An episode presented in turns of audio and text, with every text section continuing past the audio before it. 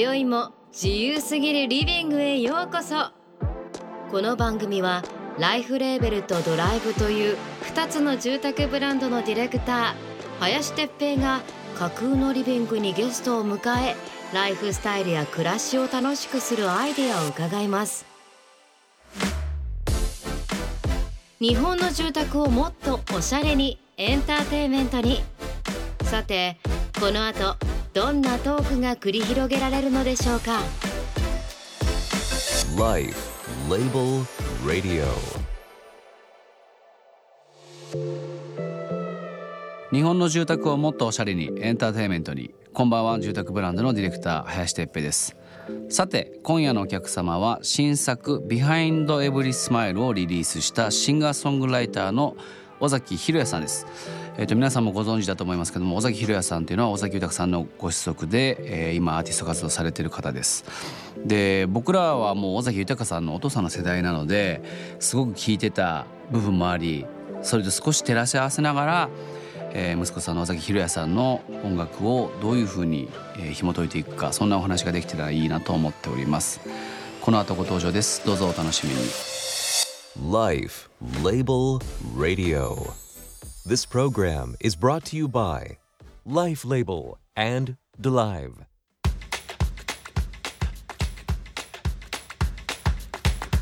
今夜のお客様はシンガーソングライターの尾崎裕也さんです。こんばんは。こんばんは。よろしくお願いします。お願いします。えっと先ほどちょっと嬉しいお言葉があったんですけど実は僕らがやってる商品を直近でご覧になったことがあると、はい、もうインスタグラム見てると あの多分ご投稿のうち一つは必ず はい、あのライフレーベルさんのゼロキューブ、はい、嬉しいな。これね仕込みみたいですね。これ初めてなんですよ僕。もうね1年以上やって何何十人ゲストの方来られてるんですけどこういうふうに言っていただいたの初めてなんで 毎回こんな仕込んでるみたいな思われがちなんですけどいや嬉しいですね。いやね本当ちょっと余計な話はあれです。ここで締めて 平さんの話をと思うんですけど。平さんは1989年生まれ。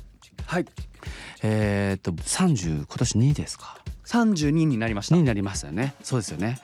えー、っとお父様が亡くなったのは2歳の時。あの5歳でやっぱりボストンに移住してその10年間ボストンです。で生活されてたというのはなんかこうもちろん物心つく前なんで逆に助かった部分もあるとは思うんですけど。そうですね。あの割と日本人は多い地域だったんですよ。はいはいはいはいはいはい。なのでそのまあその日本人の方は、うん、みんな尾崎豊誰だとかっていうのは、もちろん知ってたりとか。そそうですよね。でもその意外にやっぱボストンにいる人とか長くいる人って、もう何十年も住み続けてる人ばっかりなんですよ。はいはいはいはい、だからまあなんか聞いたことはあるけど、うんうんうん、尾崎豊って、まあ、別にそんな興味ないみたいな人が多かったので。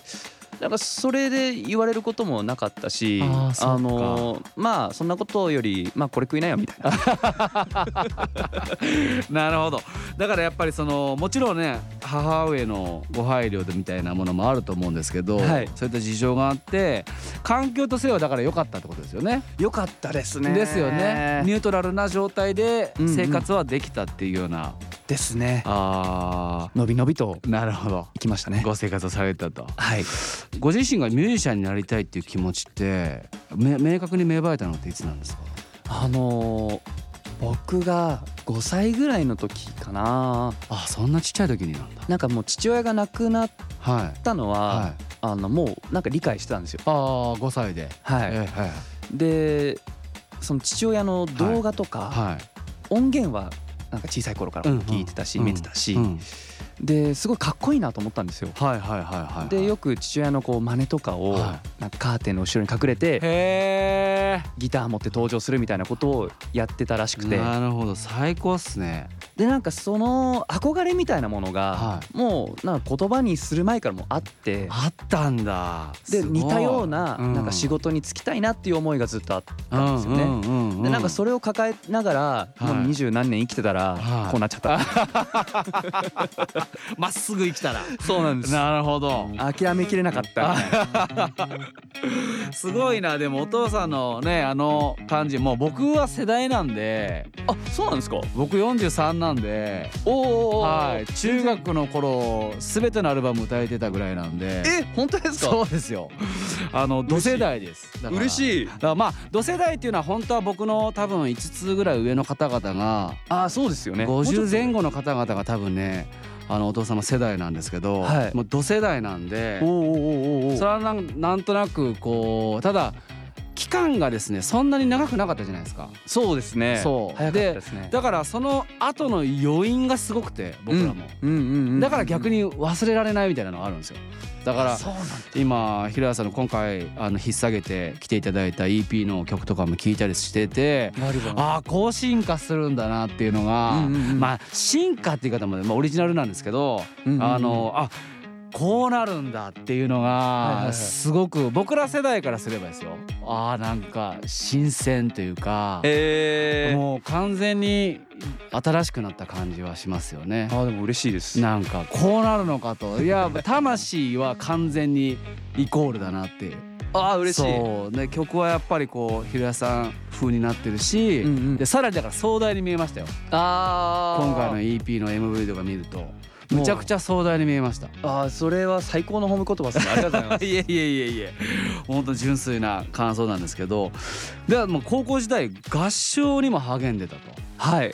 あの、はい、アメリカって何かとその音楽の時間があるんですけど、はい、楽器をやらされるのはもちろんなんですけど、はい、合唱の時間があるんですよ。なるほど。それってやっぱゴスペル的なあれなんですか？ノリなんですそうですね。なんかやっぱああいうなんだろう子供たちがたくさん集まってやる曲って「アメージング・グレイス」とかなんかまあゴスペルの曲だったりあとちょっとこう聖歌隊っぽい曲だったり、ね、教会音楽というかそういうそっち系のってことですよね。そうですね、なので、まあ、今回その EP の中に入ってるライターとかも割とこうゴスペル調なんですけど昔から馴染んできたスタイルがあってそのイメージをまあ今に当てたっていう感じなんですね。なるほどなるほどいやそれがねすごく感じますよ。あ本当ですか？だからその平谷さん自身はやっぱり新しいただ使ってる車とか映像のディテールみたいなものに対して古いと新しいがむちゃくちゃ融合されてるんですよ。おなるほどなるほど。なんかそう感じたんですよね。はいはい、で平谷さんの歌ただそのゴスペルっていうおそらく古くからあるカルチャーみたいなものがすごい融合されてて、すごいしかもシンプルだしそうですね。そうなんかものすごく難しい感じで入ってこないし、なんか僕ら世代はね本当特に MV は見た方がいいかなと思いますね。あ、ね、嬉しい。俺演技がずっと下手くそだっていうのがコンプレックスで 最初あのドアをこう閉めるシーンとか5回ぐらいやった、それは監督のこだわりですよね。ああるかもしれないです。う。ん違うみたいなね、うん。もうちょっとこう思いを Life Label Radio ライフレベルレディオ今夜はシンガーソングライターの尾崎裕也さんをお迎えしていますえー、幅広いジャンルの音楽に触れてきたひろやさんなんですけども、はい、影響お父さん以外で影響を受けたミュージシャンっていうのはどういう方がいらっしゃるんですか？僕が、あのまあ、10歳から12歳の時は尾崎豊ばっかり聞いてたんですよ。はあすごいなそれ本当お母さんすごいっすね。いやなんか母親は何も言わなかったんです。うん、あの平さんが自分で選んでたんですか？勝手にその家にある CD ラックからシアのやつを選んで、うん、で、まあ、どのそのなんだろう小学生の時って別になんかアルバムとシングルっていう概念がないっていうか,、とりあえずあるものを聴こうみたいなので勝手にもう撮ったやつをひたすら聴いてっていうのをやってたんですよ。えななんちなみに何の曲？えっ、とその時はベスト版だったんで、はいはいはい、それこそ「ILOVEYOU」も「オーマイ・リトル・ガール」も入ってるし「はい、群衆の中の猫」とか「Forget Me Not」とか入っててでなんかあんまこうロックのやつ入ってなかったんですよ。結構ラブバラード系が多いアソートだったんですけど。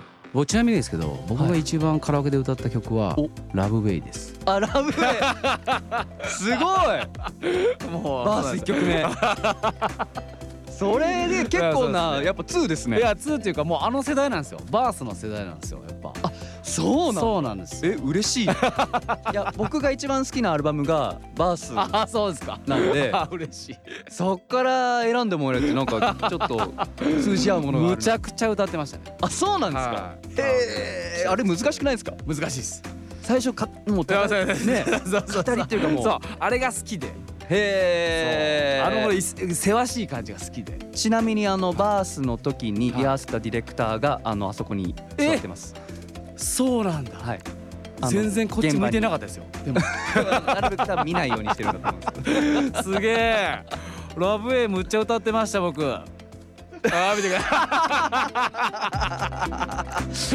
い。いやでもあれ世代です僕は。すはい。げえ一番好きです。嬉しい。いやすげえテンション上がっちゃった そうなんです。そうですね。ちなみに平井さんの影響を受けたミュージシャン。はい。あの影響はまあ10歳か12歳は尾崎豊でその後やっぱちょっとあの他のうん。音楽も聴かないといけないなって思ったんですよ。その71曲まあオフィシャルで出してる曲が尾崎豊あって、はい。それ全部聴いちゃって。はい。あもうその先がないってなった時に洋楽を聴こうって、はでギターを始めたいなと思ってたんで、もうとりあえずギターソロがある曲はあ。だけをもう聴こうと思って。目的はやっぱちょっと違いますね。普通の人のこう目的と。ああでもそうかもしれないね違いますよね。でギターがある音楽っていうと、うん。クラシックロックになるんですよ。ほなのででそのきっかけはまああの僕の住んでた寮の隣のは台湾系のアメリカ人がいたんですけど、は彼仲良くて、はい。俺ギター始めんだよ。ってすごい自慢してきたんですよ。で悔しいなと思って俺もやりたいわ。って言ったら これ聴けって渡されたのが ACDC の「バッキンブラック」っていうアルバムではでそれがあの、まあ、バッキンブラックっていう曲があるんですけどは「じゃじゃじゃじゃじゃじゃじゃ」っていうそのリフがめちゃめちゃかっこよくて。で俺それまで尾崎豊しか聞いたことなくて。そうかそうかそうか。こんなうん。ギターだけでかっこいい ものが世の中存在するんだと思って余計にギターがハマっちゃったんあーなるほどね。ですよでそっからまあそいつのギターとか貸してもらったりとか、は日本に帰国したタイミングではい。ギターをはい。まあもらったりとかして、でひたすらそれを弾いてっていうのを繰り返しながら、うんまあ、いろんな曲、まあ、BB キングだとか、エリック・クラプトンだとか、まあ、スティービー・レイ・ボーンってはい言ってブルースミュージックにどっぷりハマったんですよね。なるほどね。いや今のバックボーンもすごいいいと思う。今回だから EP もそのクラシックロックうんうんうん、をすごいその入り口にしてるっていうのがちょっと分かりやすいかもしれない。あ。なんかそこのルーツをたどってるとだから僕音楽ってもちろんシンプルに聴くのが一番いいんですよ、何もないい状態でパッと入ってきていいなっていうのが一番いいんですけど、うんうんでもなんかその音楽を楽しむ秘訣ってなんでその曲を作ったのかとか、うんうんうんうん。なんでそういう構成にしてるのかっていうバックボーンした時にあなるほどなってこうイメージが広がるじゃないですか。はいはいはいはいで今の話聞くと余計にああへえって思うからすごいいい話だと思いますね。あのライターのギターが、うん。まあ、ペンタトニックっていう5つの音しか使わないスケール使ってるんですけどあのそのリフとかも基本はクラシックロックなんですよ。えー、そうなんだ。ACDC のアンガス・ヤングとか、うん。もうだからそれの繰り返しなんですよ。5つの構成音をいかにどういうパターンで弾くかみたいな、ところですんで。えー、いいですね。いやこういう話でしょ？ラジオ。初めてラジオができた気がしたんですけど。いやいやいや何をおっしゃいますか？バークリー音楽大学23歳の時にバークリー音楽大学うん。短期プログラムに参加されたらしいんですけどもこれは何ですかねきっかけというか。これはもともとボストンに住んでて、そのバークリー音楽大学って、はい。まあ有名はな音楽大学なんですよね。で僕二十歳から曲を書き始めて、はい。なかなか書けなかったんですよ、最初の一曲が。というのもなんかあのこれじゃないこれじゃないってずっと思っちゃって、はいはいはい。納得いく線がなくて。あでもうこれは他の人にアドバイスをもらうしかないと思って、うんうんそのバークリーの僕が好きなはい。ジョン・メイヤーっていうシンガーソングライターがいるんですけど、はい。彼にそのソングライティングを教えた先生がそこにいるっていうはあなるほど。パッド・パティソンっていう先生なんですけど、はい。その歌詞のはい。先生なんですよ。はい。で彼にはい。相談しようと思って行ったんですよ。へえなるほどね。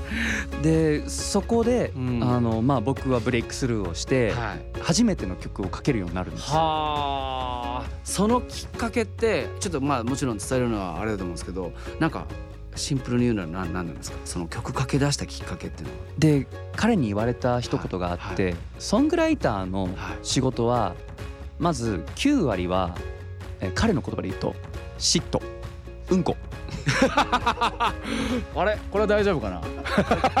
急にラジオ。大丈夫ですか？要は9割はダ作になる。失敗するんだと。なるほどね、はい、でその 嫉妬を早く作って、はい、それは1割の最高傑作を作るための最高の肥料になるって言ったんですよ。はあそういうことなんだ。でそれまで僕は失敗しちゃいけない、うん、もう完璧じゃないといけないはいはい、父親を超えられるようなものをすぐ作らないといけないっていうことしか考えてなくて、あ苦しいですね。なかなか抜け出せなかったんですけど、うんうん、あ失敗してもいいんだと、うんうんうん、むしろ打作を作っていいんだっていう、うん、その認められた感じがしてなるほど。そこで初めてもう何でもいいから作っていこうと、うん、で回転させいと。そう回転させて、うん、もう PDCA 回していこうみたいなことをあの 思ってそれでようやく初めてその曲をかけるようになった。はあなるほどね。Life Label Radio. エンターテインメントは人生をもっと楽しむための装置。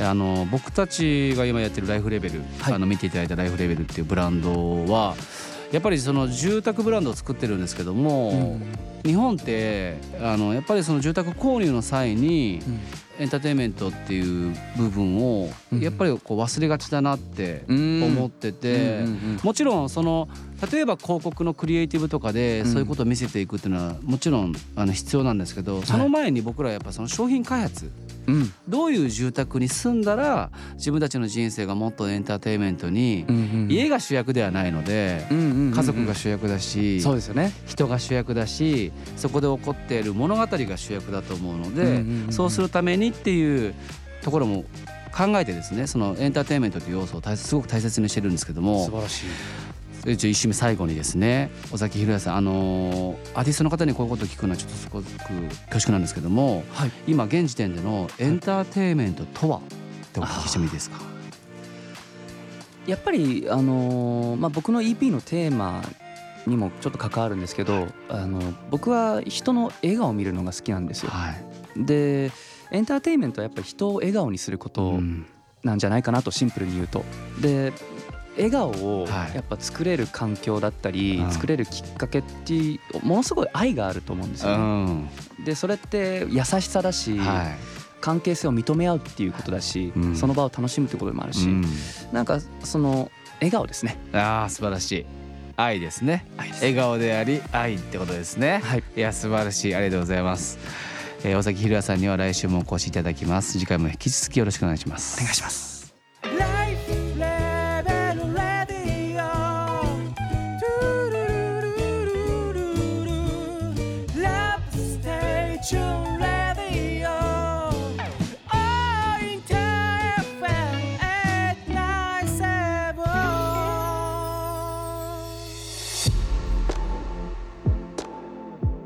LIFE LABEL Radio。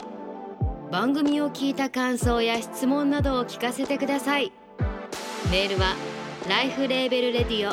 アットマークインター FM.jp ツイッターはハッシュタグライフレーベルレディオをつけてつぶやいてください。